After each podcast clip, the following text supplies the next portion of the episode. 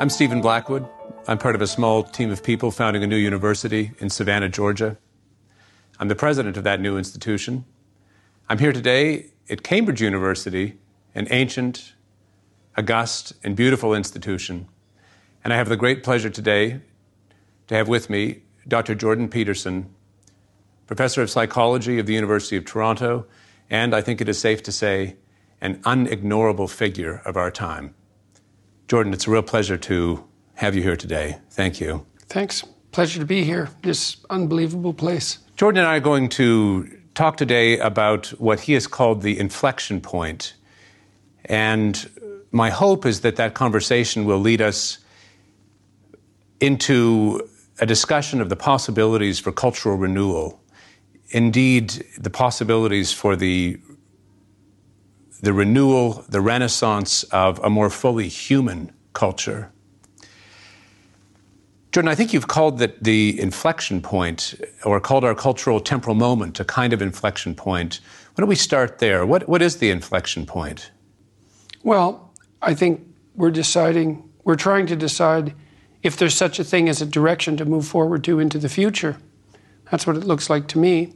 I mean, on the one hand, we're making tremendous technological progress in all sorts of directions simultaneously, and that seems to be having mostly positive effects, especially economically, especially on a global scale. And on the other hand, we seem more confused about our the foundations of our culture mm-hmm. and the mm-hmm. potential directions that we're moving in than mm-hmm. we have been for a while. And, and that seems especially acute in educational institutions. And that seems to be a consequence of the constant cultural critique that's been generated, I would say mostly on the on the postmodern edge edge of the academic what would you say academic uh, territory. Mm-hmm. So mm-hmm. so we're trying to figure out what's next. What, what do we have to offer to students? All of that. Mm-hmm. mm-hmm. I know that it just yesterday was published the 50th anniversary edition of Solzhenitsyn's Gulag Archipelago with a foreword that uh, you've uh, foreword written by you, which I think you've described the writing of as one of the greatest honors of your life. Have I got that right? Yes. Academic honor. Uh, now, I suppose the question I have there is is why is that so important? Well, the book was important because it was the first it was the first work that succeeded in undermining the Marxist project from a moral and an intellectual perspective simultaneously. I mean, other people had pointed out the terror of the Soviet enterprise. Malcolm Muggeridge and George Orwell, among others, often people on the left, interestingly enough. But it was always possible, right up until the end of the 1960s, for the people who held on to that collectivist utopian dream in the West to rationalize what had happened in the Soviet Union, partly by sweeping it under the rug, but also partly by, um, while using the old adage that you can't make an omelet without breaking a few eggs. Uh, it became obvious by the end of the 1960s that the omelet wasn't very well prepared and that millions of eggs, so to speak, to belabor a metaphor, had been broken. And so when Solzhenitsyn wrote his great book, um, it became impossible for anyone who was willing to be part of the cultural moment to ignore the fact that something had gone dreadfully sideways and that it couldn't be attributed merely to a cult of personality or to some abnormality that wasn't intrinsically part of the doctrine itself. And so that was partly what Solzhenitsyn revealed about the Soviet Union as such, but at the same time, the evidence that precisely the same thing had been happening in places like Maoist China, mm. perhaps to even a larger degree, well, undoubtedly to a larger degree, and then in Cambodia and all the other places where Marxism produced utterly murderous consequences. Um, and so that was the book that did that. And it made Marxism morally repugnant. Um, it was also one of the events that catalyzed the transformation of Marxism into identity politics, as far as I'm concerned, because a lot of the people who held the the victim victimizer narrative as sacrosanct that that was the appropriate way to look at the world to divide people into identity groups of whatever form and then to see history as the battle between them history mm. the present and the future that that trans that transmuted especially in France because even though the marxists had been um, unmasked the murderousness of the doctrine had been unmasked that didn't the people who'd held that doctrine were still looking for the easiest lateral move. And so that was one of the driving forces for the development of postmodernism. Not the only one. So postmodernists had also figured out something or run across something that really is an intractable problem. They ran across the problem of categorization. Uh, and that, that actually happened in multiple disciplines at the same time, including artificial intelligence and psychology. People realized, start to realize about in the early 60s it was probably under the pressure of the AI types that it was very difficult to perceive the world because objects aren't just there for the looking, because every object is made of sub objects and is part of a higher order structure of objects. And defining what constitutes the appropriate boundary to put around a phenomenon so that it can be perceivable as an object turns out to be a virtually impossible task. We're not sure how it can be managed.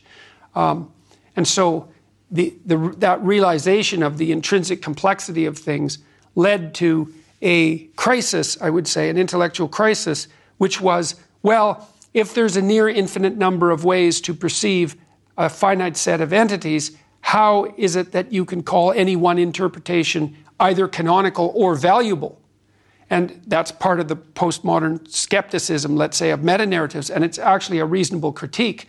Um, the problem is, as far as I'm concerned, that what the postmodernists did was use that problem, which is a genuine problem, uh, as a critique of the structure of the West. And then instead of addressing the problem directly, which is, well, the world is very complex, but we do in fact perceive it, and there actually are value structures.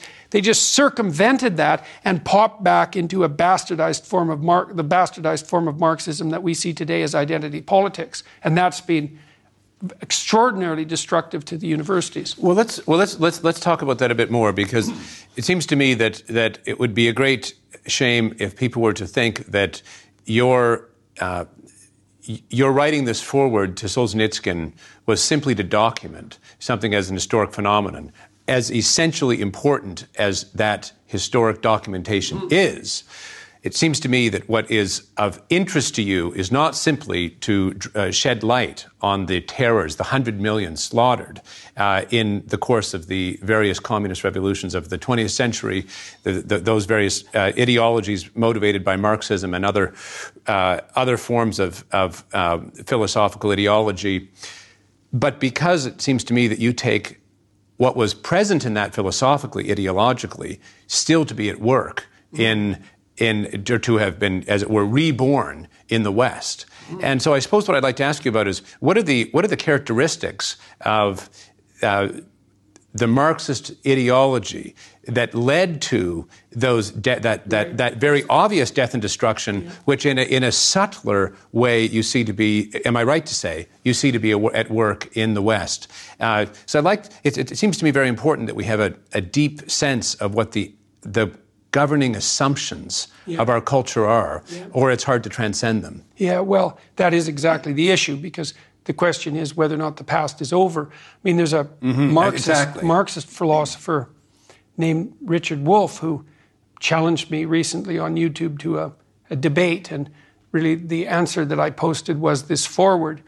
And he accused me of being stuck in the past. You know, it's well, the you know, the, the, the, wall fell in 1989 and the horrors of the Soviet era are over and we, we, we can't uh, paint, we can't eternally tar Marxism with the brush of these past events. I mean, as if these events are over or as if 50 years is sufficient time to forget about the corpses. But that's his idea, you know. And to me, it's the same idea that you might put forward if you were a neo Nazi by saying that, well, you know, all that happened back in 1945, the fundamental doctrine was sound, and we can't allow our judgment about these eternal truths manifested in the National Socialist doctrine to be forever tainted by some unfortunate historical events. And I think that that's just, well, I, I, don't even know what to say about it. I mean, one of the telling things about his comments was that he only talked about the Soviet Union and not all the other terrible places that the same doctrine had been implemented with equally murderous effects.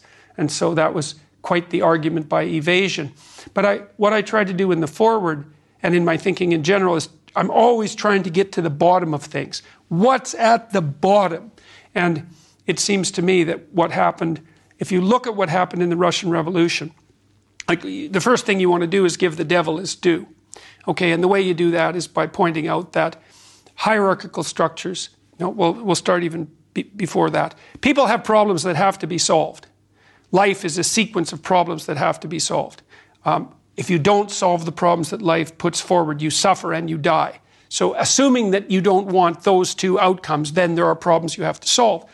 And, and so you have to set an aim, and the aim is to solve the problem. And then, because we're social creatures, we have to solve the problems by organizing collectively. And the way we do that, generally speaking, in relationship to an aim, is to produce a hierarchy. And the reason for that is that if you have a problem and you want it to be solved and you get a variety of people working on it, you're soon going to discover that some people are much better at solving the problem than others. And that will inevitably produce a hierarchy. And it should, because then the, even the, the structure of authority is, is in sync with the aim. And the aim is valuable because it's a problem that everybody agrees that is an actual problem. So you're going to get hierarchical organizations, and you should. Now, the problem with that is that as soon as you produce a hierarchical organization, two things happen. One is that a small minority of the people do almost all the creative work. That's the Pareto principle. And the other is that the benefits of the hierarchy flow disproportionately to a small number of people at the top.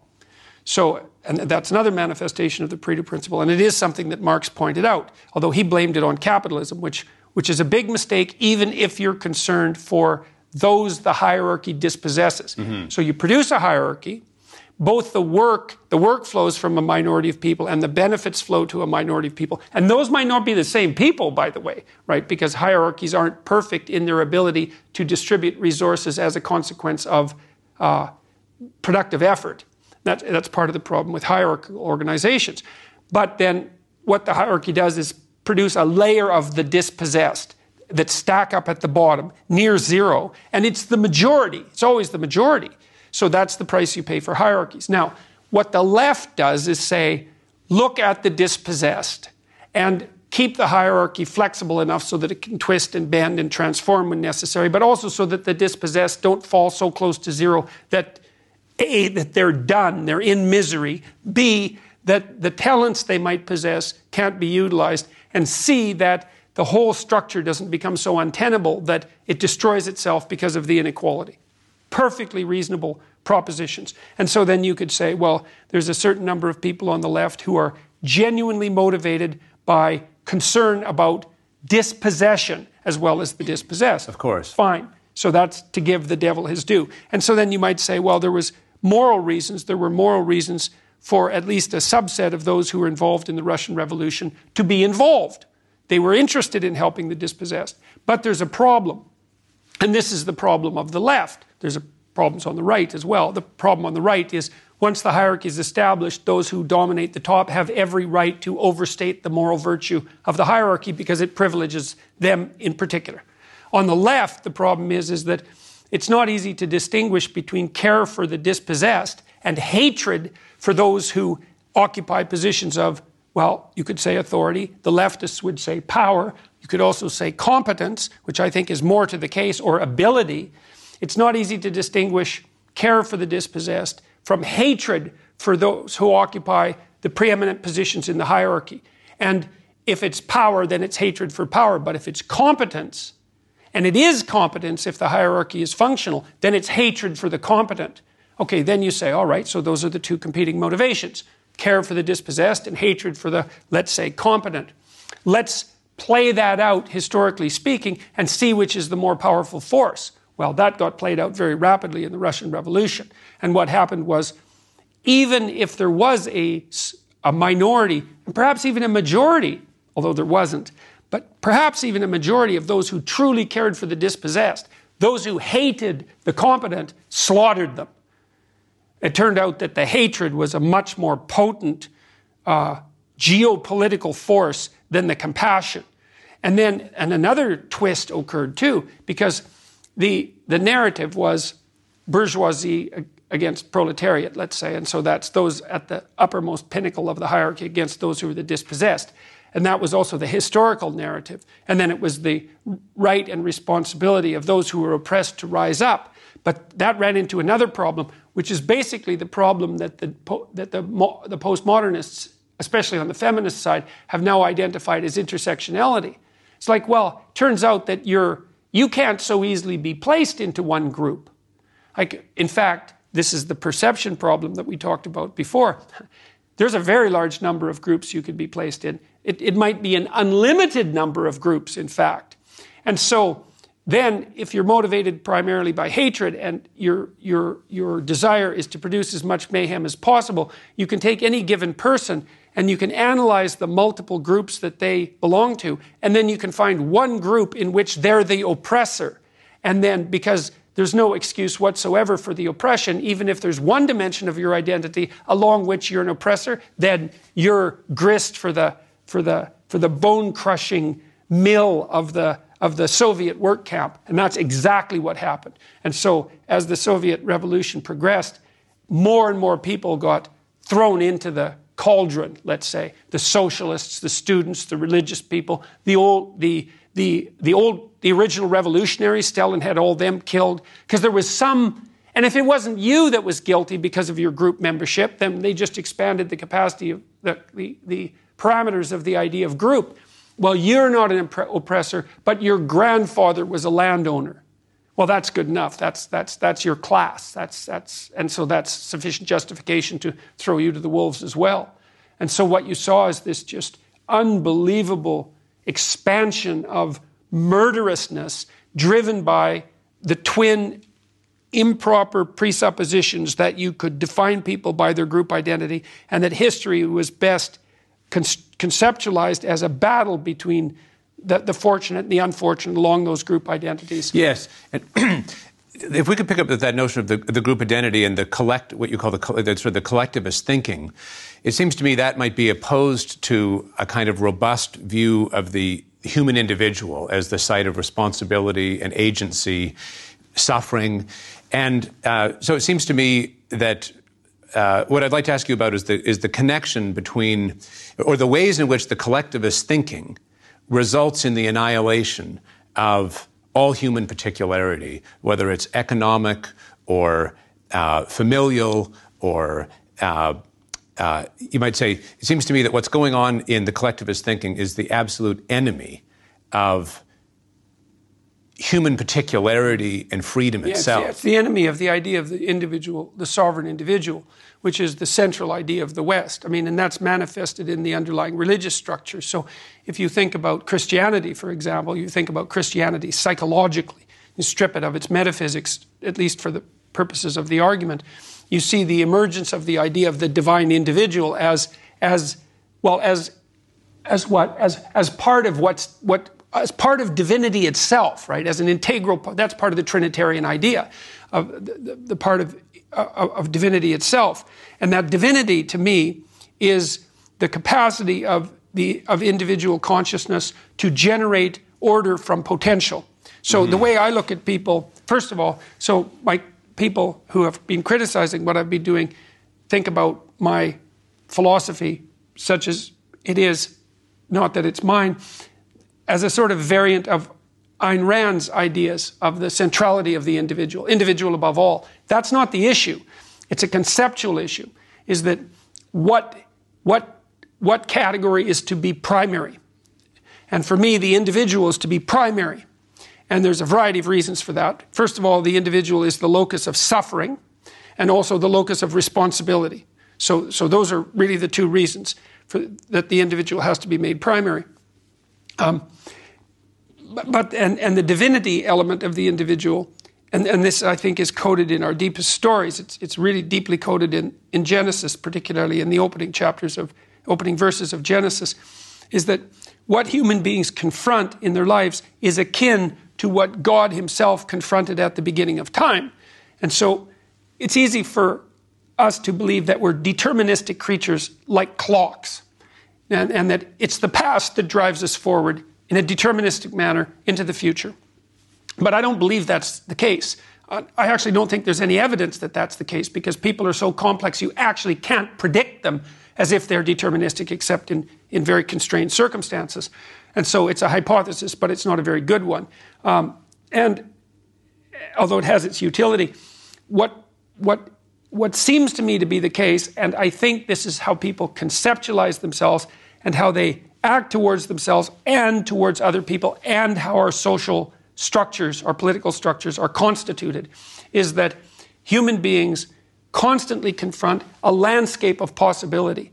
It's potential itself. And, and we have a belief in the idea of potential. We have an idea that th- there are things that could be. It's a very strange conception of reality because it's not a materialistic conception, because things that could be aren't measurable in any sense, right? But we certainly act as if they exist. And we all treat each other as if our, one of our fundamental ethical uh, requirements is for you to confront that potential properly. And that would be to live up to your responsibility. It's just you have these gifts and talents and, and possibilities that have been granted to you. And if you fail to make use of them, your talents, let's say, then that's a sin of sorts.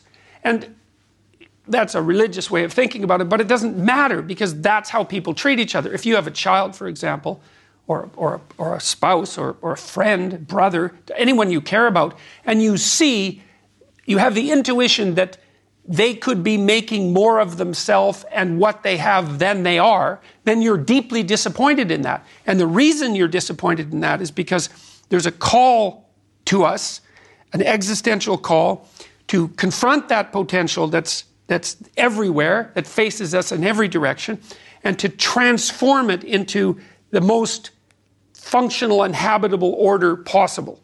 And the way that that is to be done properly is with truth. And, and, and I think that all of those ideas are integral to the Judeo Christian substrate of Western culture. They're fundamental ideas.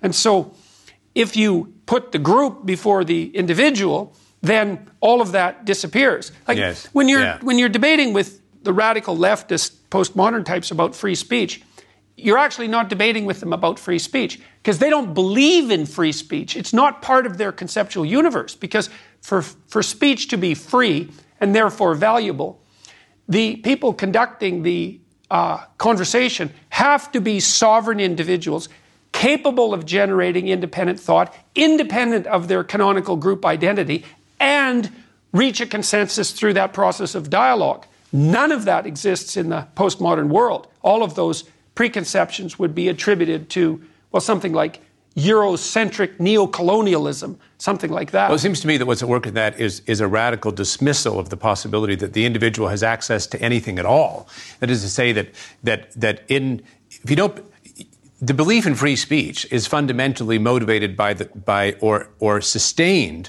by the confidence that our discourse, our dialogue, that human thinking itself can reach something stable, that it has a relationship beyond yes. the, beyond immediacy, mm-hmm. and that and that and that therefore and beyond power and beyond power, beyond it, power it, it, reaches yeah. beyond power to truth. There's no point in ever having a, a conversation about anything if the conversation itself doesn't have access to something transcendent. That's exactly right. Well, so what happens with, and this is especially true for people like Foucault and Derrida too, to some degree, is well, the first thing you do is you define the fundamental motivation as power because that's all there is. Is there's the dominance of one group or the other, and so then the dialogue has to serve power because that's all there is. And so, yeah, all of that is obliterated, and and by by doing that, actually, the the the postmodernists make it impossible for them to solve the conundrum that validly drove post- postmodernism to begin with. So the conundrum is infinite set of potential interpretations. That's a real conundrum. That's the problem of complexity, right? And, and it's real. So then the question is well, is there any solution to the problem of complexity? And this is where issues of moral relativism start to become um, pr- paramount because if there's no solution to the problem of complexity, then there's no canonical interpretations. And all the interpretations are just, well, what would you call it? They're, they're expedient. They're, they have the expedience of power. But see, my best pathway through that, essentially, I think, has come from the developmental psychologist Jean Piaget. And Piaget could be considered a neo Kantian. You know, the, Kant's fundamental doctrine was act such that if your action became a universal maxim, that that would be of universal benefit. And so, and, but, but Piaget differentiated that and, and, and, and demonstrated how that evolved naturally in the course of the spontaneous maturation of children through play. It's, it's absolutely brilliant. So I, I can give you a quick example. So my granddaughter, who's 14 months old, has just learned a new game. And the game is she plays it with her wooden spoon. And the game is she has the spoon, and then she looks at you, and then she gives you the spoon.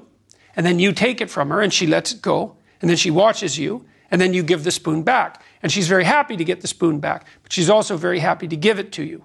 And then she turns to the next person and she gives them the spoon, and then she gets it back. And then you can play with her. And, and the play is, well, now you've, you've, you've, you've, you've started to embody the principle of reciprocity, right? We can trade. And, and it's a repeating game. It's not one trade. You don't end up with the spoon, and I don't end up with the spoon. We both have the spoon some of the time across time. And there's some utility in the exchange itself. Okay, so she's playing with that and thrilled about it, and no wonder, because it's a walloping, walloping discovery.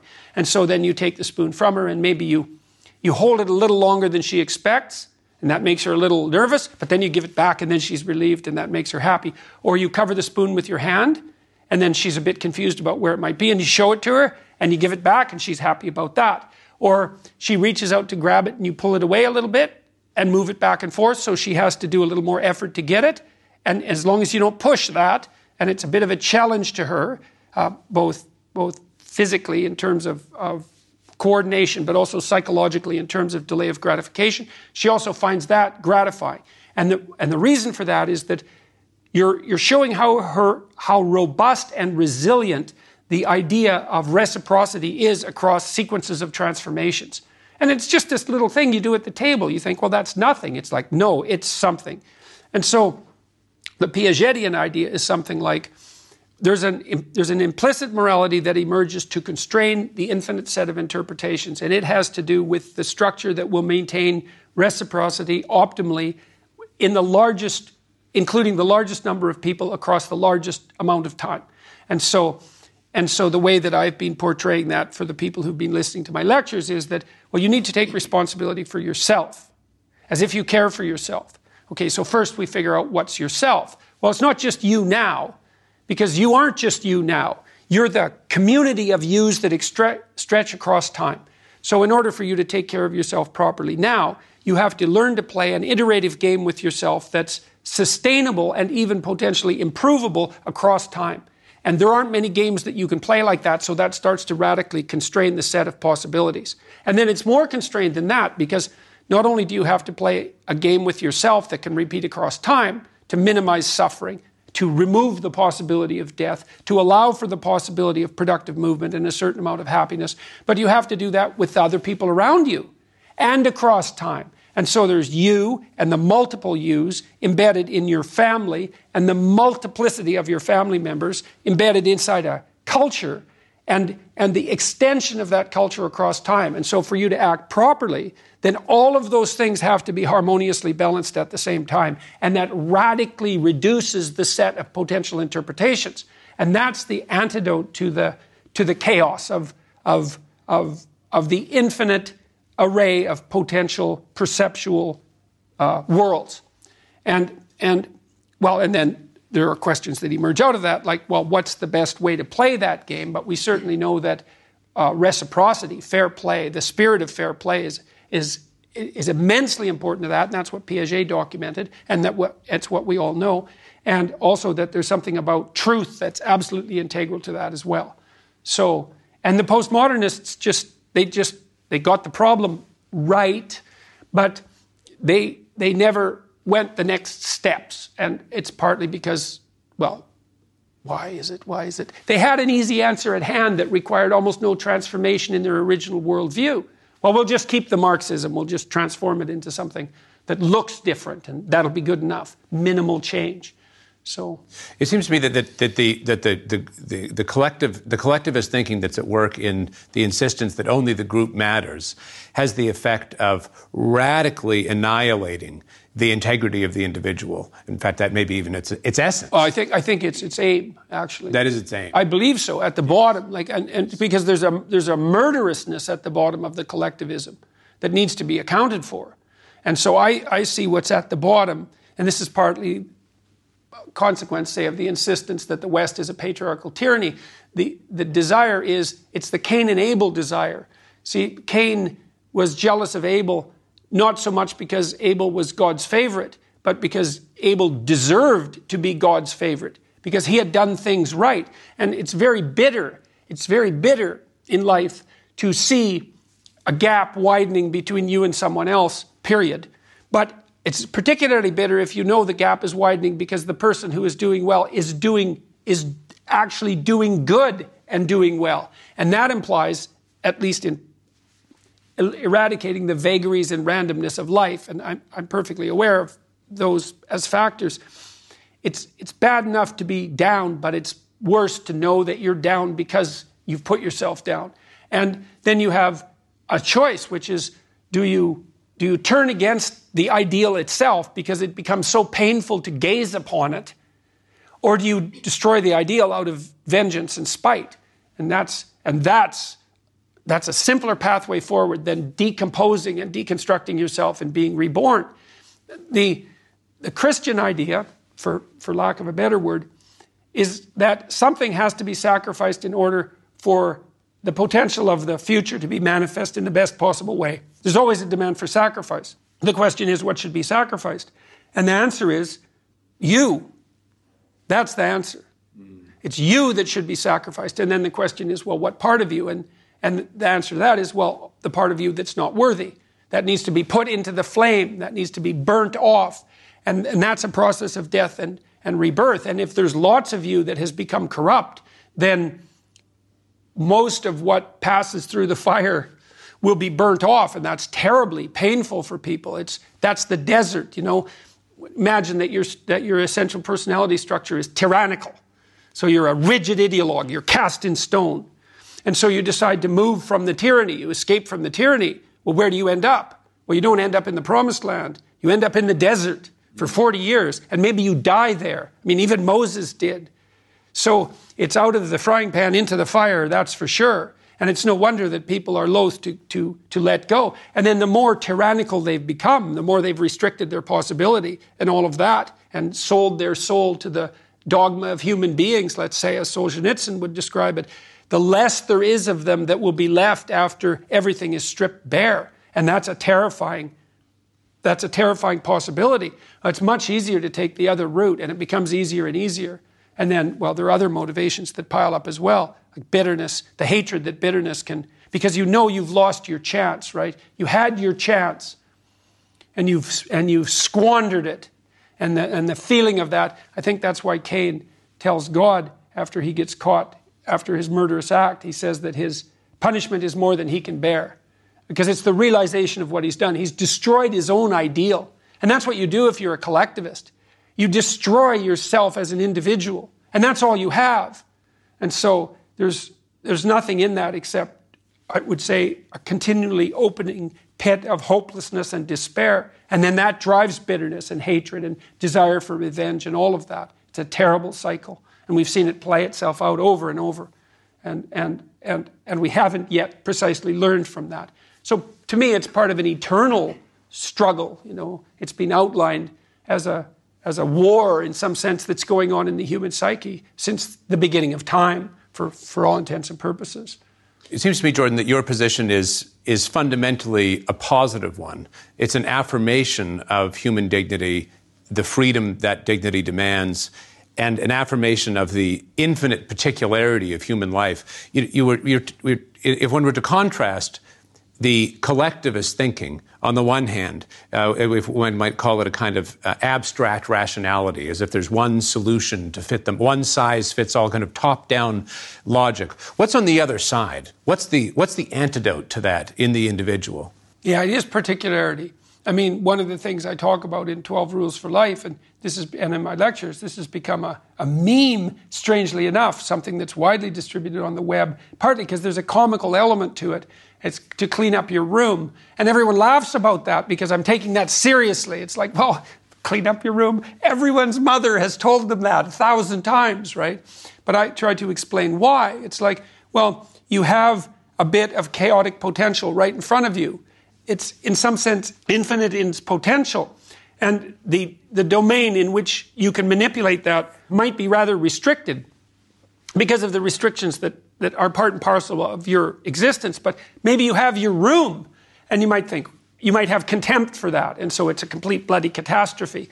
But you don't have to. You could think, well, I've got a little. It isn't a room, it's a place of potential. And as soon as you know that, then it's, it's not your room anymore. It isn't a room. The room that you see is your preconception of the space that you inhabit. What's there is, is a fragment of infinity. That's what's there.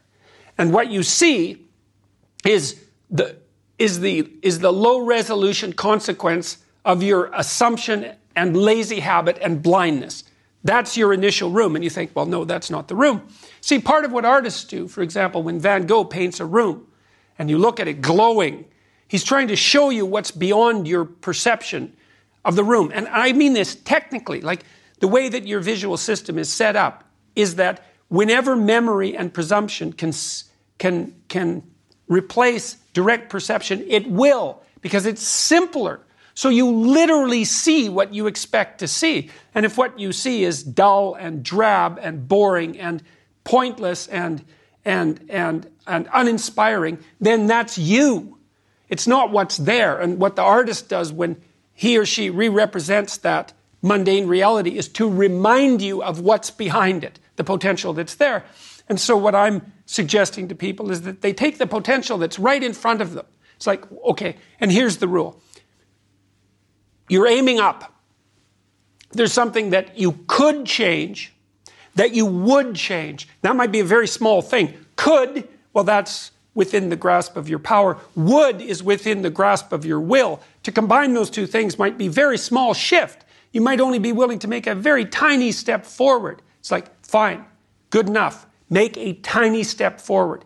And that makes you a slight bit stronger than you were before. And then the next step can be slightly larger. And it's, it's the path of humility. It's what people, it's what people act out. When, so there's this cathedral it's actually, it's not a cathedral. It's an oratory in Montreal. I think it's the second largest one in the world. It's set on a hill, at the top of a hill. And there's a huge staircase leading up to it from the bottom of the hill. And people often who are crippled um, and who are on crutches and so forth or in wheelchairs go there and make their way painfully up the hill. Or maybe they do that on their knees. And the idea is that they're struggling incrementally uphill, step by step, despite their burdens, to reach the city of God on the hill. And they're acting out. That's life. It's like the, the proper aim is the city of God on the hill. And what is that? Well, that's that place that we talked about already, where these levels of responsibility are stacked together harmoniously so that you're acting in your best interest and in your family's best interest and in, and in the world's best interest. And I would say in the best interests of reality itself, right? assuming that we have some integral role to play in reality, which is certainly at least true at the human level. That's the city of God on the hill that beckons to everyone. And you, you move up that, you move towards that humbly. So that's one step at a time.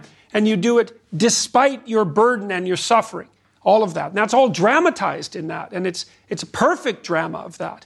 And would you even say it's not simply despite your suffering, it's in and through your particular suffering. I mean, one thing that strikes me about you know, clean up your room, clean up your room. Yes. It, it, the affirmation of the particularity of your life. I mean, one thing that strikes me about deepest in our human experience is that it is infinitely particular. I mean, that you, you mentioned your, your granddaughter. I mean, the, the, the, the loves, the people, the experiences, the places that we're shaped by. They're not places in the abstract. This, this top-down sense as if there could be the, you know, the same kinds of clothes and the same kinds of experience for all human beings. It, that's, that's, that's the enemy of the very deepest truth of our human experience, which it seems to me is infinitely particular, but not infinitely particular in the sense in which those particularities just go all off into nothingness. Those particulars are precisely our points of access right. to the transcendent, right. Right. to the infinite, to the to the to to to, to that that's which where the, that's where the reality is. Yes. Yeah. Well, yes. so that's why Jung said that modern men can't see God because they don't look low enough.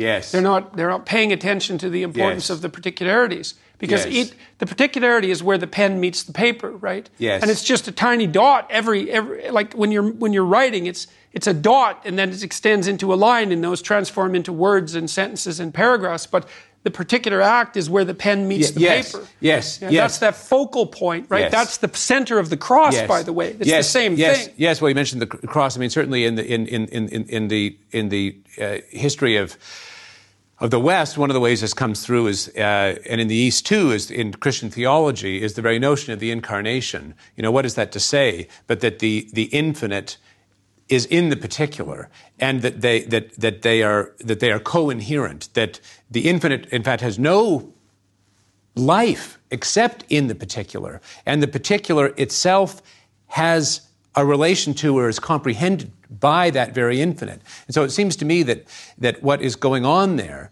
is an affirmation that every particularity, no matter how tiny, itself is revelatory of, of a transcendent and Yes, deep well, reality. I think it was from the Gospel of Thomas, but I might have this wrong. The kingdom of God is spread upon the earth, but men do not see it. And that's that, that's that infinite, that's that infinite possibility in each moment of particularity. And that is what artists, that is what great artists are reminding us of. They'll take uh, a, a, a, a slice of space and time. Was it Monet who painted the haystacks? He went out into the fields in France and he painted the same haystack like many, many times under different conditions of lighting. Just, to show how different it Yes. like if it's a, if it's a haystack, it's the same thing. Yes. But it wasn't. He paid attention to the particularities. And so what great artists are trying to do is, well, first of all, so imagine a painting. So it's a painting of, of a landscape. And so the first thing is that it's, it's layers of time because the painter has gone out there and, seen the landscape and then seen it again and then seen it again and then seen it again and then seen it again and has to pay attention to the particularities of the light and the color and all of that to represent it properly. So it's, and, and, and the mere fact that he's done that is, it's, it's the acting out of the idea that in this tiny slice of time and space, there's something worth attending to for an infinite amount of time. But you can't because you just can't do it. But you need to know that you could do it and that it would be worthwhile. And so the painter encapsulates the landscape and then frames it and says, like, look, look through this window at the transcendent that's behind the low resolution representation of your assumption, the blindness that you, the, the expedient blindness that you by necessity bring to bear to every situation. Remember what's behind this. Always remember what's behind this. And that's what art calls us to do. That's what beauty calls us to do, is to make contact with that. And then you say, well, the problem with the particularity, the problem with the particularity is that it brings suffering.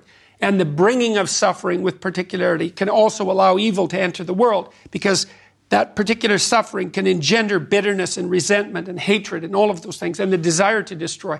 So the particularity carries with it a tremendous risk and a tremendous burden.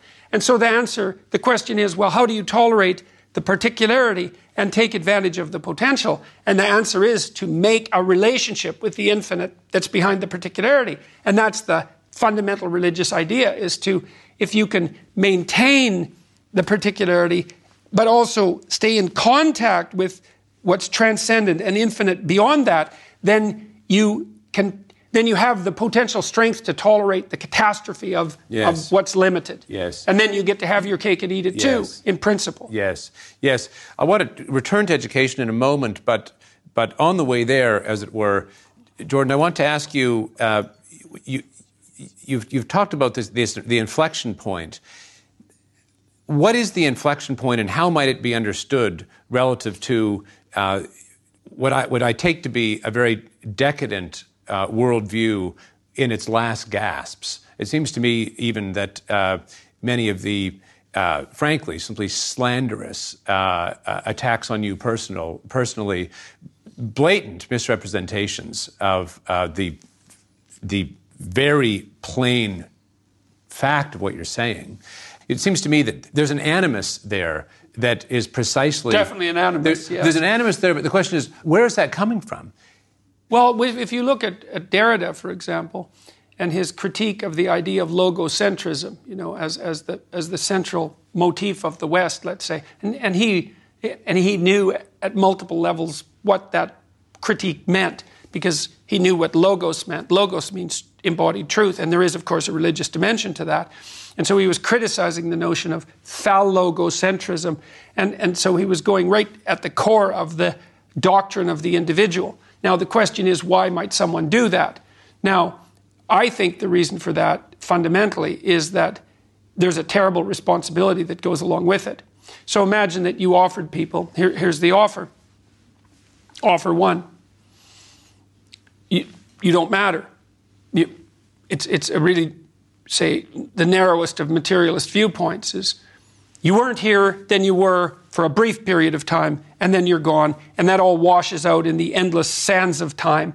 Nothing in your life is significant. Nothing about humanity is significant. Nothing about the world itself is significant. It's all a matter of blind, random chance, and it's all the same in the end. Who cares in a million years, right? And, and the price you pay for that is insignificance. But the advantage that you gain from that is that fundamentally you have no responsibility because nothing you do matters. And so then there's no moral burden, there's no obligation. And of course, if you can gather expedient pleasure while you're deteriorating pointlessly, then that's all to the good. So it's, it's a libertinism as well. And that's inviting, obviously, because short term pleasure is by definition inviting. And so you can abandon any pretension to a relationship with the infinite and consider that only a sign of delusion and weakness.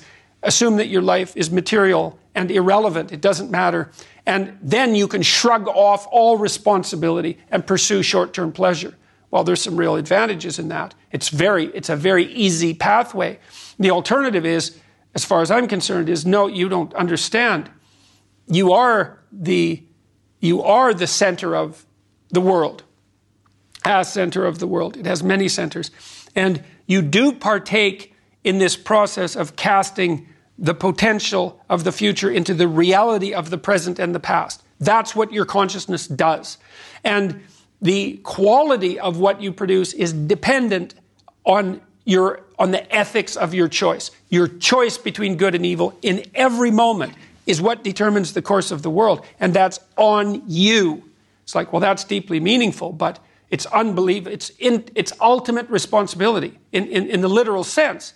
And I think that in order for us to set things right, we have to understand that we, we have to take on that burden of ultimate responsibility as if it's not only as if it's ours, which it is, but as if there isn't anything better that we could do. And I, and one of the things that I found so gratifying about the lecture tour that I've been doing is that, and why I keep doing it, the live events in particular, Um, because we've done about 100 of them now so far, is that when I explain to the audiences, and this is especially true, it seems to be especially true of, of men, but of young men, but not so young even, to say, look, you, you, have, you, you have an ethical obligation to lift the heaviest load you can possibly conceive of, and that's the primary call to adventure in life.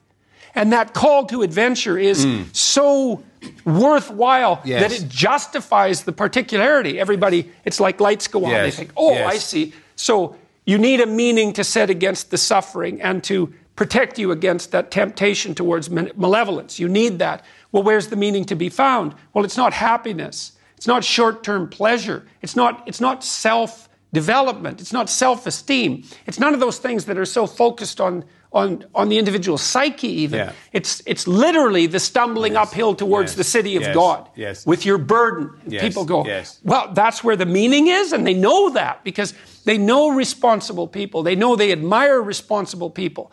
They, they already got that. Say, well, that's what you should become. And they think, and not only that, that that's what you could become because that's what you are in the deepest sense. Yes, yes. Would you would you say that that that that the antidote to nihilism is meaning? Mm-hmm. And if so, uh, you know, I think you've described yourself, Jordan, as uh, you've said. I think that you're the surfer, not the wave. And I suppose I want to ask you, what is the wave? Because it seems to me we're at a moment of very great uh, cultural potential, and it could go any number of ways.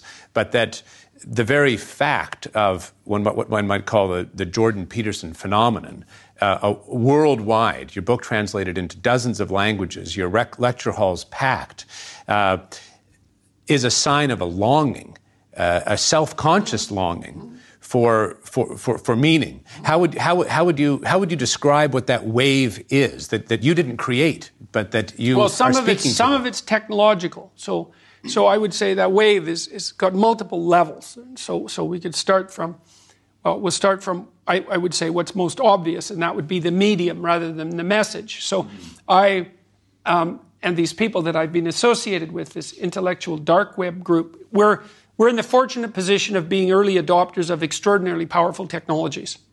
So, and, and the technologies are twofold. There's there's online video, and then there's podcasts, and and so they're technologically revolutionary in a variety of ways. So, online video is revolutionary because it brings something closely akin to a live performance to an infinitely large number of people on demand permanently.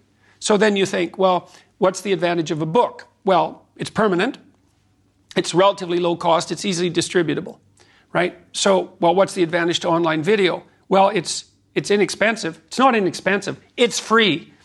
It's far easier to produce than a book. Like the lag time from video to publication is the day. Like we could put this online today instead of the three year lag that a book would require. And then far more people can watch and listen than can read. Because reading is a minority ability in, in some sense, really fat, real, real expert level reading. You know that because such a tiny minority of people buy books, and people are made uncomfortable by books. They're intimidated by them, even if they have the intelligence in principle to do the reading. It's not part of their cultural milieu. That's a small minority of people. And so all of a sudden, online video allows, um, allows the spoken word to have the same impact as the written word, and that's deadly. That's a Gutenberg revolution. And then with podcasts, that's even magnified because you don't have to sit and watch a podcast. You can walk around, you can exercise, you can do the dishes, you can you can drive. Many people who come to my lectures are like long haul truckers and guys who run forklifts and you know they're in their machinery all day and all they do is listen to podcasts. And so all of us and they can listen to the podcasts because more people can listen than can read and maybe way more people can listen than can read. We have no idea. Maybe the potential market is 10 times as big. And so they can do it when they want to. They can also do it in private. If you read and you're on a subway, people can tell you're reading. If you're sitting at home and reading, well, then you're with a book. And if you're uncomfortable with a book, you think that's pretentious or presumptuous or part of a class that you don't belong to or anything that makes you feel inferior, well, you can just circumvent that. You listen in private. And so people and people are taking that opportunity like mad. And so that's part of the wave, let's say, that technological revolution in communication that's illustrated that people have far more depth and capacity to concentrate than anyone would have imagined. You even see this with Netflix and HBO. It used to be on TV, there was an idea that, well, a movie was about as long as you could attract people's attention for 90 minutes. That's the most the typical person could concentrate for. It's like that turned out to be complete rubbish. People will follow these incredibly complex, like literary level narratives. Breaking Bad, for example, that has multiple characters following multiple streams of development for, for endless hours, and they'll binge watch it. So we have way more capacity for sustained concentration than we thought. And these new bandwidth unlimited technologies are revealing that to us. And I happen to be an early adopter of this. And so that's that's part one of the wave. And then, then there's the message part, and it has something to do with, see, our culture for a very long time has articulated out a, a right of rights. You have rights, you need to demand them, you need to claim them. It's like, but, but that's, that's, that's half the story, and it, it's not the most salutary half because it turns out that the meaning in your life isn't the consequence of the claiming of rights. The rights are, in some sense, what other people owe you. I, mean, I know there's more to it than that, but, but it's that in large part. Well, you can just get what you're owed. It's like, no, that's not where you're going to find your meaning. What you're going to find, where you're going to find your meaning is responsibility, which is the other half of the rights responsibility equation. And people don't know that. This is the, the, the, the, the, the what would you call this is where this is where this is the point where things come together properly. You need a meaning in your life to forestall the suffering and to make you strong enough to resist malevolence. Where's the meaning to be found? Rights impulsive pleasure and happiness. No. Responsibility. Oh who would have guessed that? It, it's not part of the narrative because the responsibility narrative even is usually about duty or patriotism or something like that which which is okay but it's it's, it's an ideological narrative too in its own right. This is different. It's like, no, you don't understand, is that what makes life worth living is to pick up the, to, to, to take its catastrophe and embrace it and carry it and to realize through that process who you are. So, one of the things I figured out in this lecture tour, there's this old idea that you go into the abyss it's a Nietzschean idea that you can gaze into the abyss. You gaze long. And what you find in the abyss is a monster. Tolstoy wrote about that. That's the dragon at the bottom of the abyss, let's say. That's Satan himself, for that matter. And, but if you go into that, into that as deeply as you can, what you find is you you, find, you find, you find your, your, your, your fragmented father in a, in a comatose condition, in a, in a, in a, in a desiccated and and, and separated condition. And then you revivify that. Well, what does that mean? It means something. It means that if you look in the darkness, you find the light. That's one thing it means. And that the light really stands out against the darkness, but that the light is to be found in the darkness. So that's a very hmm. interesting thing. That's a quest narrative. But it means more than that. It means something fundamental. So we know, for example, that if you take yourself out of your current state of, of predictability and safety. You put yourself in a new situation, you'll learn, right? You'll absorb, you'll incorporate new information. So that's a cognitive issue. But that isn't all that happens. What happens is that new genes turn on within you and code for the production of new proteins. And that happens neurologically. New parts of you turn on. And so the idea is that if you can move yourself out into the world and push yourself out against a maximum array of challenges, more and more of you turn on turns on. And, and then the question would be well, what would you be if all of you that could be turned on was turned on? And the answer would be you would be the resurrection of the ancestral father.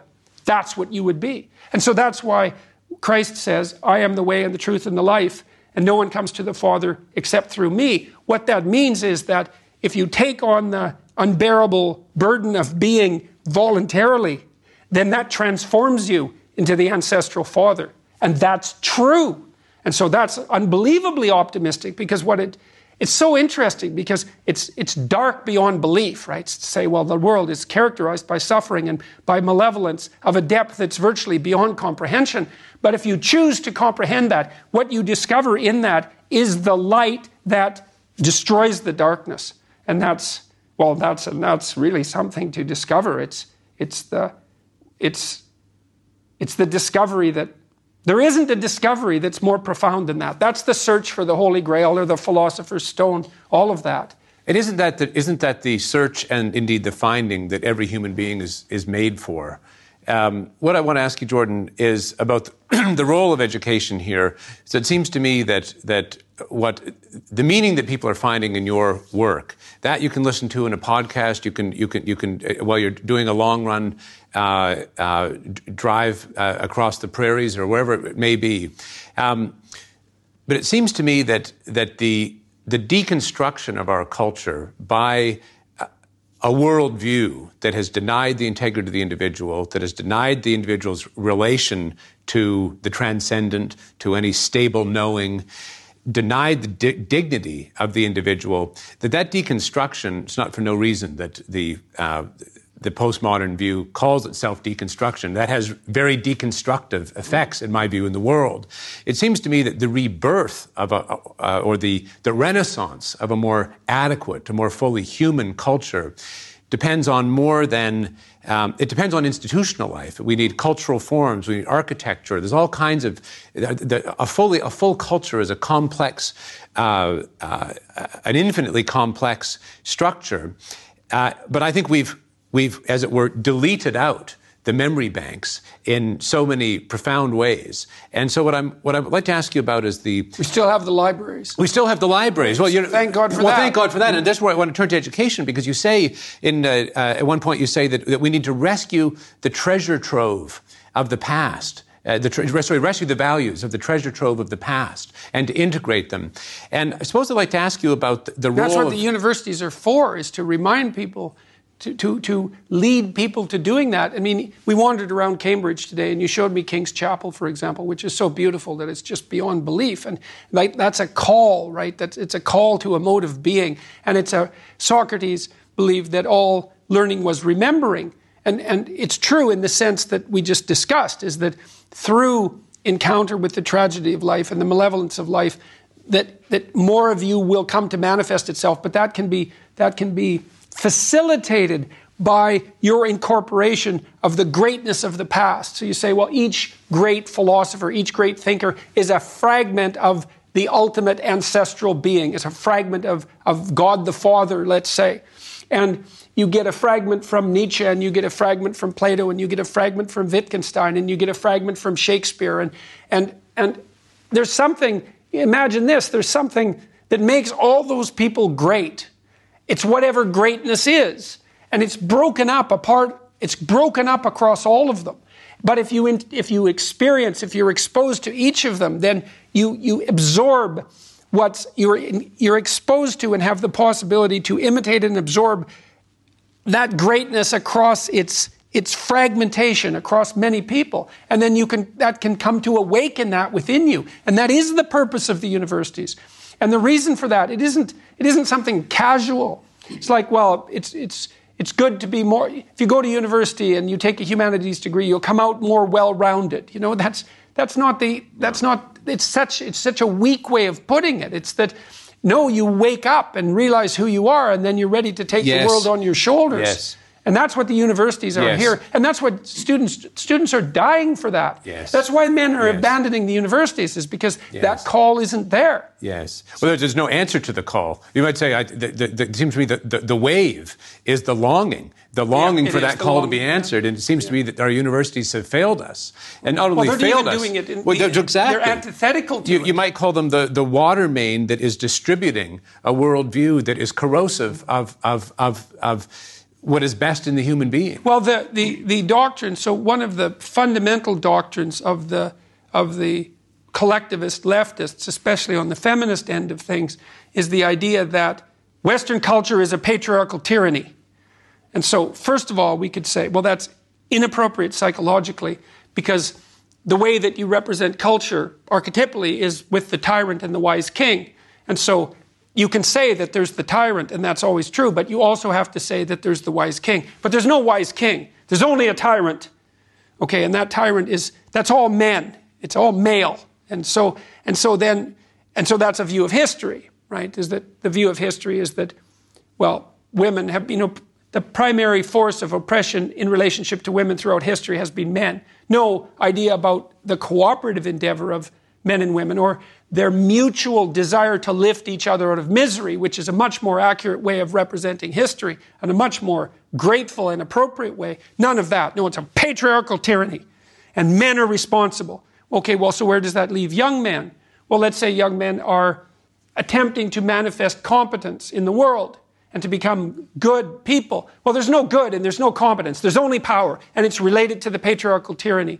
And so that conflation of competence with power, which is an absolutely pathological move in my estimation, is also the desire to discourage and to devalue and to destroy. And partly it's based on fear because the idea would be, well, a fully fledged man is nothing but a powerful tyrant and therefore dangerous. Better to emasculate him completely. So he's nothing but harmless. Even though he's useless, he can't do anything that's bad, which is an unbelievably horrifying.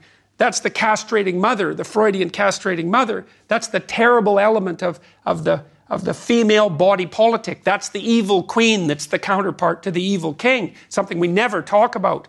So, and that's what's facing young men is that at least they're discouraged from, from becoming what they could be. Um, at least they're not encouraged, but it's worse than that. They're actively discouraged. And so the universities have become, they've become institutions of active discouragement, and especially for men. And so what's the consequence of that? Well, especially in the humanities and social sciences. Well, it's obvious.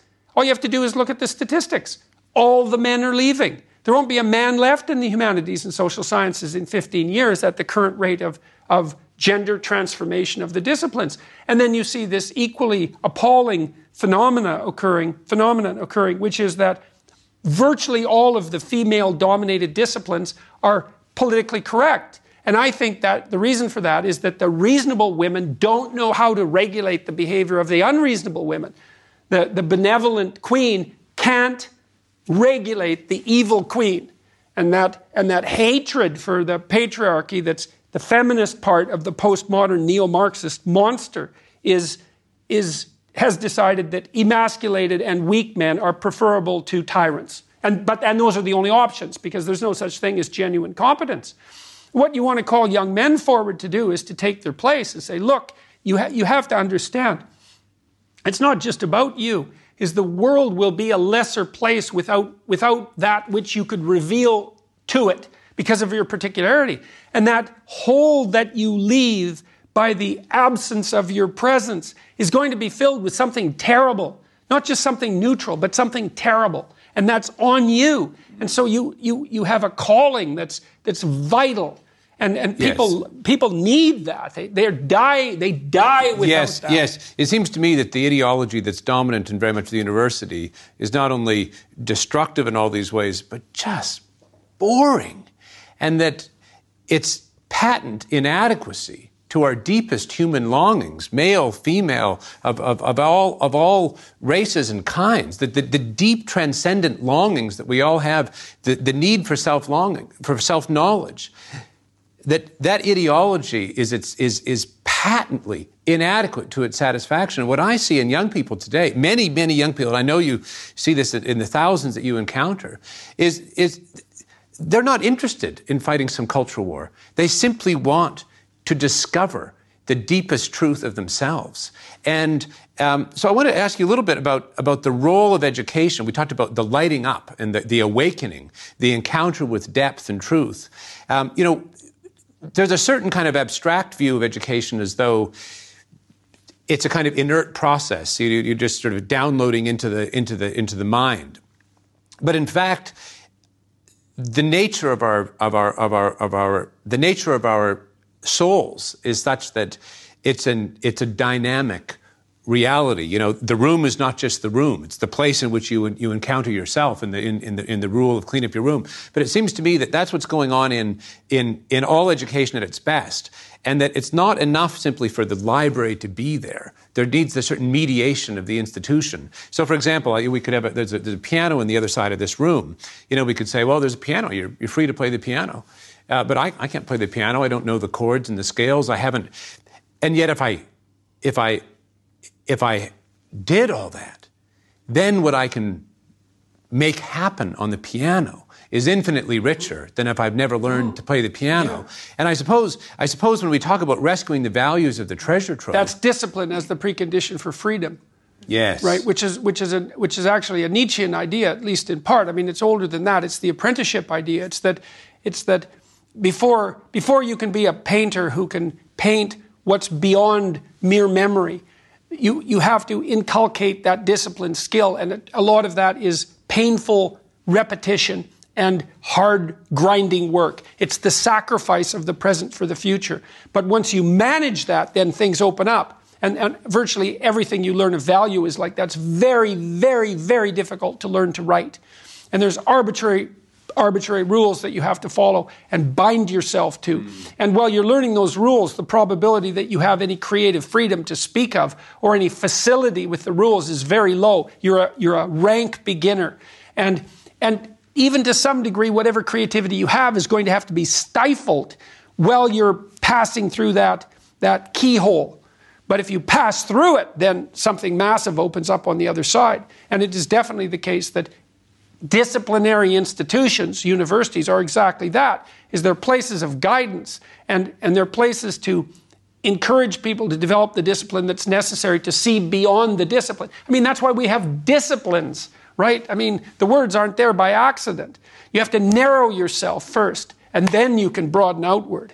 And so that's and that's part of the process of maturation. That, that part of the that's part of the sacrifice of childhood.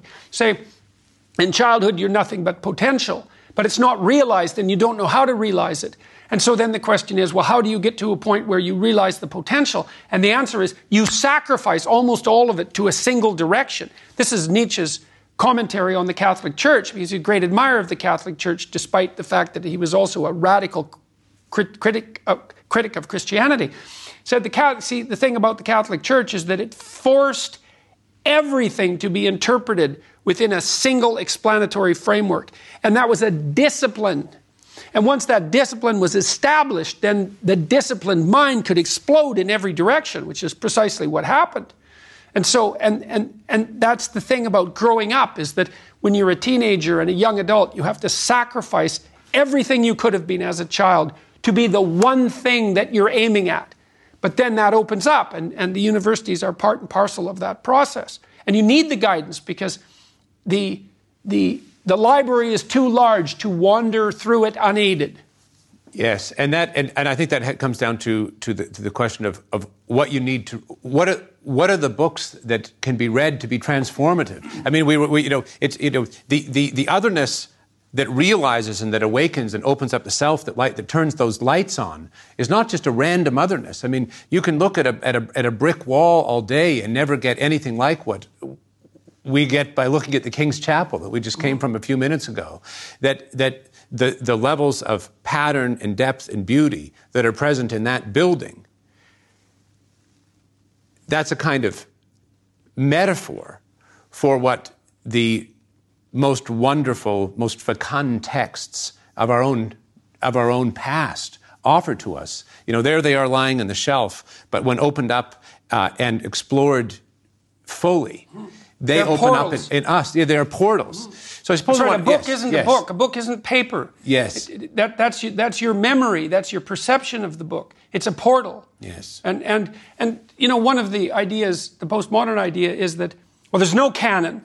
And if there is a canon, it's only there to support the tyrannical patriarchy, because, of course, the tyrannical patriarchy is the explanation for everything. But I've been trying to solve that problem technically with, the, I have a small staff that's trying to produce an educational system online. And we've been trying to understand, well, what is it that makes a book canonical? There's actually a technical answer to that. So you imagine that books exist in relationship to one another. That's a perfectly reasonable postmodernist claim, by the way. Books exist in relationship to one another. Okay, well, some books have hardly any relationship to other books. Those are trivial books. Now, they might be undiscovered works of genius. That's another possibility if they're recently written. But it doesn't matter because you can't separate the wheat from the chaff. At present, it's too difficult. There's too much chaff. But if you go back into the past, you can rank order books by the degree to which they've influenced other books. So it's like citations in some sense. And the books that have influenced the largest number of other books are the canonical books. And the ultimate canonical book in the West is clearly the biblical corpus because it's influenced virtually everything. And so you have to know it because it's implicit in everything else. And so you start there, and so you have that. You, you have that knowledge, at least to some degree. And it gives you the foundation, the metaphorical foundation, the conceptual foundation, the mythical foundation that you can use to then, well, then maybe you can now that now Shakespeare opens up to some degree, and now Milton opens up to some degree, and Dante opens up to some degree. And you think, well, why should those open up? And the answer is, well, as the social constructionists claim, you're at least in part a historical creature well, then those books are about you. They're the the patterns in those books are the patterns of your perceptions and your actions. And without understanding them, then you don't know who you are and you can't guide yourself properly through life. And so you, you, you come into university and you encounter experts and they say, look, this is canonical. Why? Because it's had a disproportionate influence on everything else. So you need, there's something here that you need to know about because it's about you. And, and it isn't about the you that's here now in some sense. It's about the you that can unfold across time in the, in the best possible way. So each of those works is a call to adventure. Every painting that's a great painting, or a building like the King's Chapel, if that's not a call to adventure, I mean, what else could it be? We, we were talking about that. So these ancient buildings, these great ancient buildings that Europe is littered with, these were, people were, were aiming at something beyond themselves, beyond the span of their lifetime. They, they engaged in the, the collective manifestation of these great works to aim to, to, to participate in aiming something that, at something that was beyond them. It was a divine aim. They had the, the will to produce this beauty that transcended centuries. You know, and maybe the will that produces beauty is always aligned with that which transcends centuries. Maybe those are the same things. I mean, even paintings, oil paintings, you know, they, they take a moment in time and they cast it into a permanent form that can be, that can be preserved across centuries. And so there's something about, there's something about the establishing a relationship with eternity that's key to the construction of something that's beautiful. And then that in itself becomes a call to a relationship with, with eternity. So, and you need that. People hunger for it. I'm at the University of Toronto. There's the, the, there's the European cathedral side of the campus, the older part. And then there's the modern factory side of the campus. And it's soul deadening. My building is made out of cinder blocks. You know, and my, my brother in law, who's his own sort of genius, calls that hosable architecture. Anything could happen there and you could wash it away. It's like, and it's just, it's, it's, it's, I have my students now and then sit in a classroom like that and look at it and tell me how it makes them feel. Random wires hanging from the ceiling, you know, nothing but cinder block, the cheapest form of construction, nothing that's beautiful, pure, boring, dull utilitarianism with these bare, shiny desks and terrible fluorescent lighting. It's like, it's ugly right to the core. And, it, and it's, it's corrosive. It eats away at the heart of the university, which is about the beauty that's eternal. And, and that isn't optional. It's not impractical. It's, it's the most practical. It's, it's, it's that upon which the idea of practicality itself is predicated. And that's the university. And people should be flocking to the universities, dying to be educated because they are dying to be educated. I have dozens of young men who come to me all the time after my talks and say, Look, they give me a note. One did last night. Here's the note. Six weeks, six months ago, I was deeply suicidal. I had no reason to live. I was completely nihilistic. He said, I started watching your lectures. I started to adopt a more responsible outlook. I realized that that was important. I started to try to tell the truth and to put myself together. And without that, I wouldn't be here.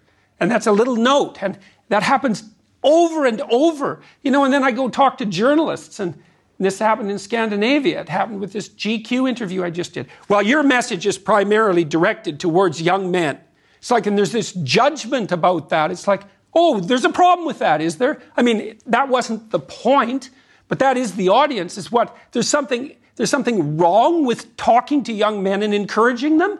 It's like that makes me somehow, somehow suspicious. The hatred of humanity that is present in that critique is mind blowing. It is. It's, it's, it's absolutely beyond belief. And you think, well, it's only misogyny. It's like, no, it's not. It's like, what? Who are you leaving for the women to have as partners? These de- demolished and weak well men. it's a zero sum quality of it i mean as if as if as if lifting up any human being is not a good for all of us. I right. mean, that's the whole point about the, the necessity of our care for the oppressed, is because they are part of us. No, you only care about them in groups.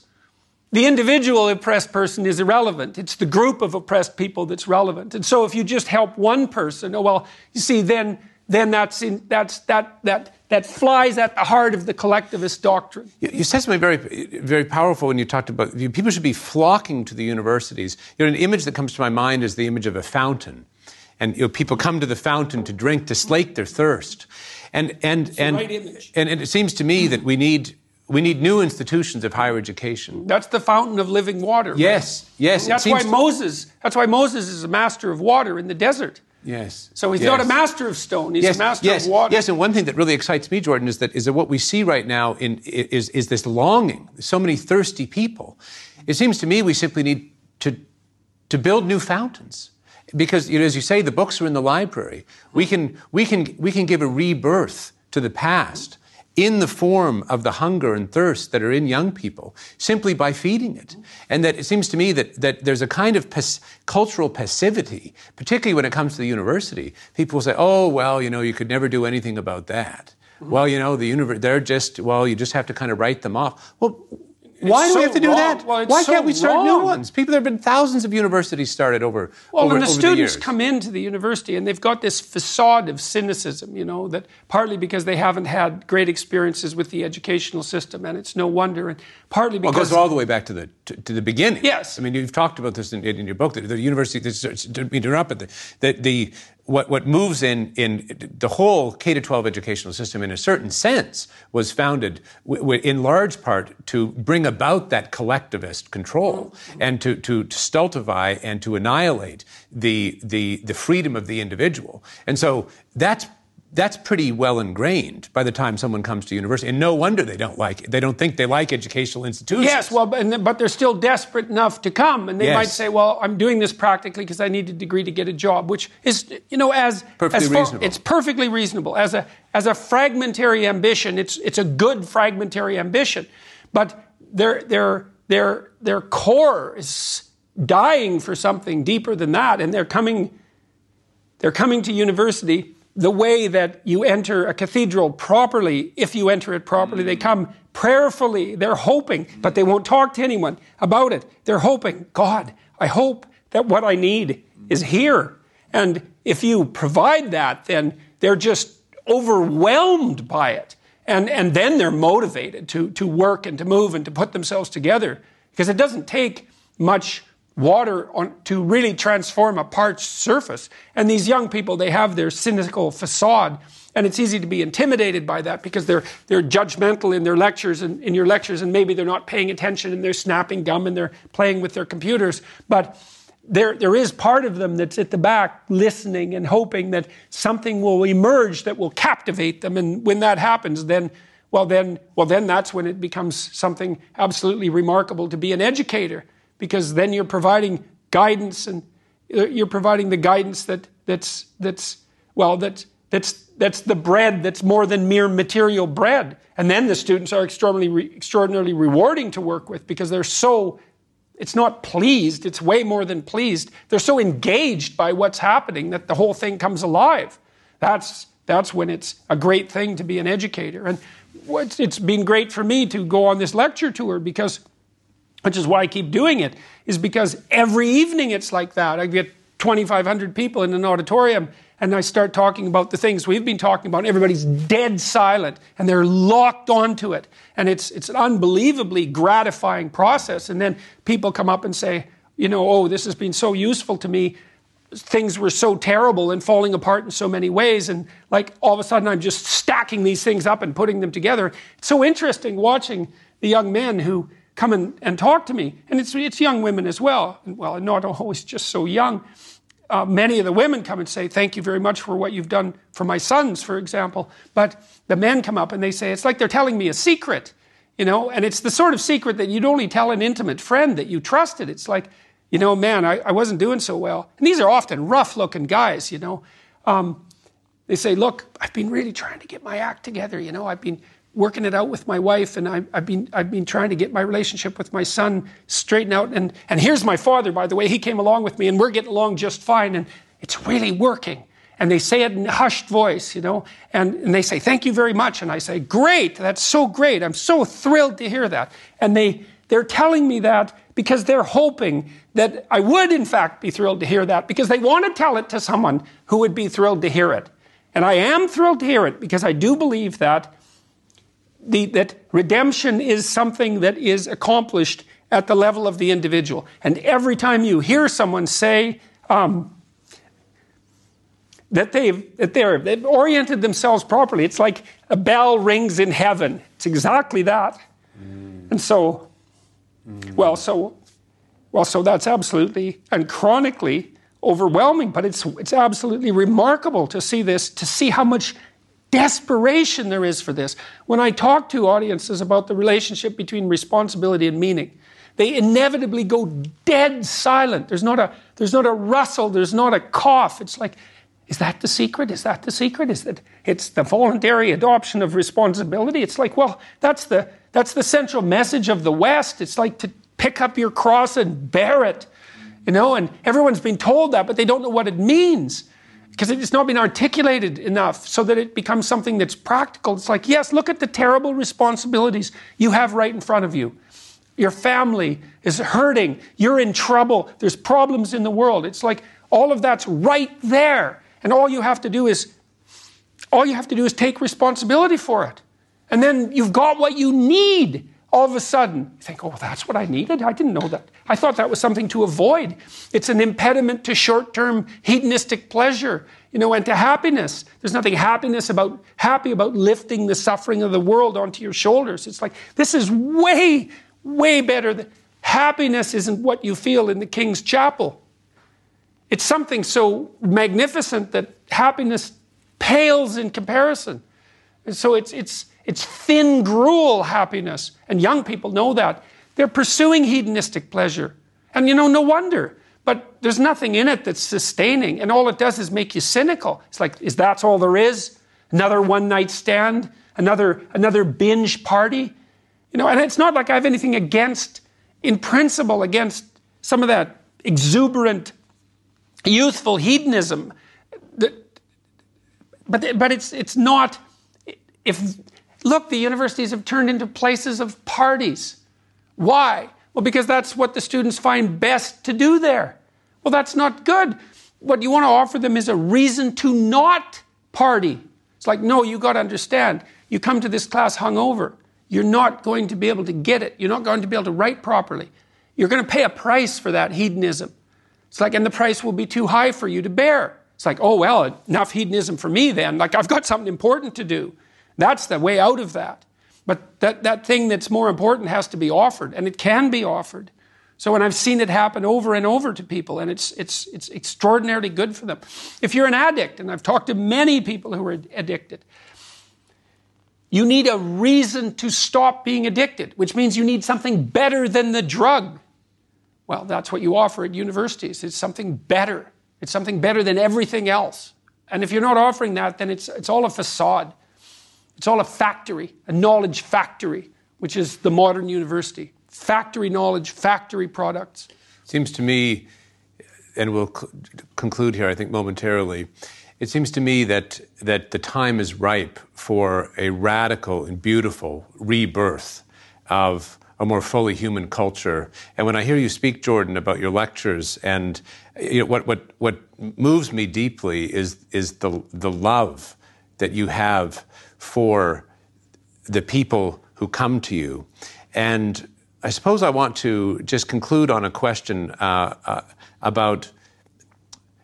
I want to conclude on an optimistic note by, by drawing out what's in that love it's that the potential that is that lies in those in each and every individual for deep transformation, for connection to the transcendent, and and and and and and, and just to talk about that that longing. It seems to me that, that that longing is overwhelming, and if only we can start to can, can refill the fountains with water or build new fountains, that the possibilities are uh, beyond our, our imagining. Right. That's, for, that's for the, the, point. Po- yes. That's the point we're at at the moment.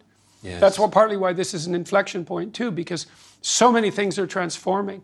The, the landscape of possibility is opening up to us in a way that it, it never has, partly because of our technological transformations. And so the importance of the particularities of our ethical choices are becoming more and more exaggerated because well, we're going to build artificial intelligence and it's going to be a reflection of us. And so we better make sure that it reflects the part of us that we want reflected. And you talked about that care for people as the care for me is predicated on my realization that I prefer heaven to hell. Having done what I could to explore hell, let's say, in my academic career and in my private life and in my and in my clinical practice, and to see what's there, that unnecessary suffering and that malevolence is like, well, it would be best to move away from that towards something better. That's something I genuinely believe that it's, it's, it's for the best for everything that we aim up. And then when I see someone decide to aim up, I think, well, that's, that's something that's one more step away from hell.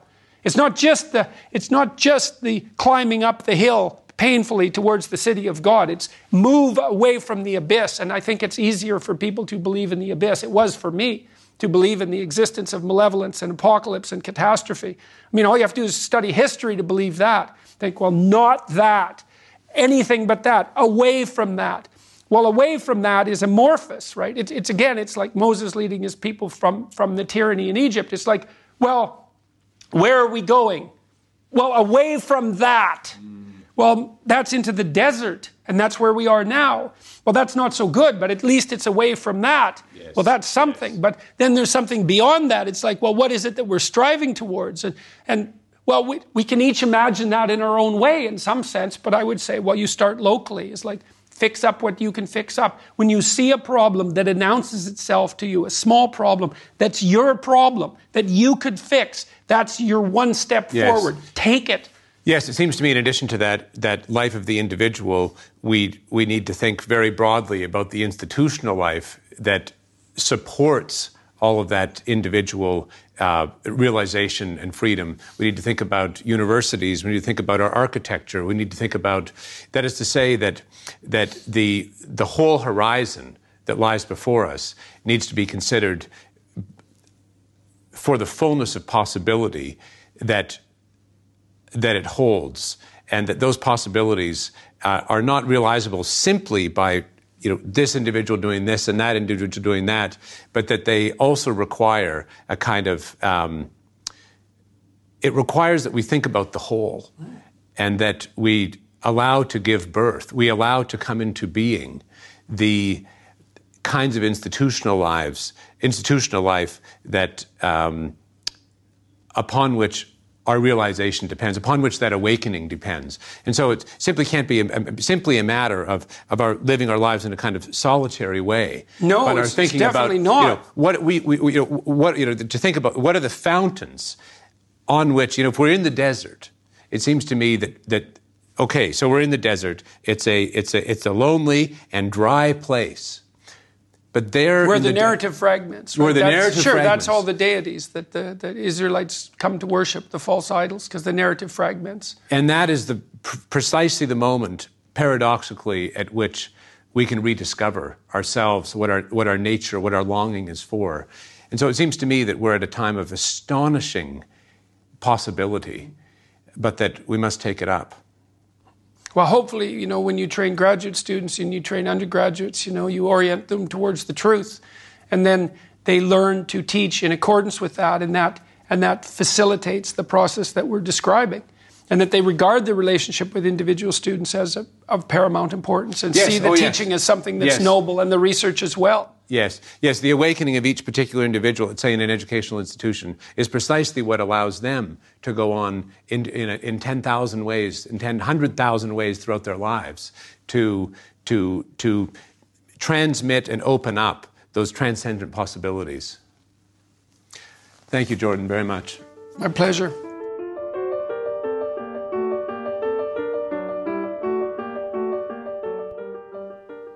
You've been listening to the Ralston College podcast. If you enjoyed this conversation, you can subscribe on your favorite podcast app or follow us on YouTube. To learn more about Ralston College, you can find us on the web at ralston.ac or look for me, Stephen Blackwood, on ThinkSpot. If you are so inclined to review, share, or otherwise support our work, we'd be very grateful. Thanks for listening. Till next time.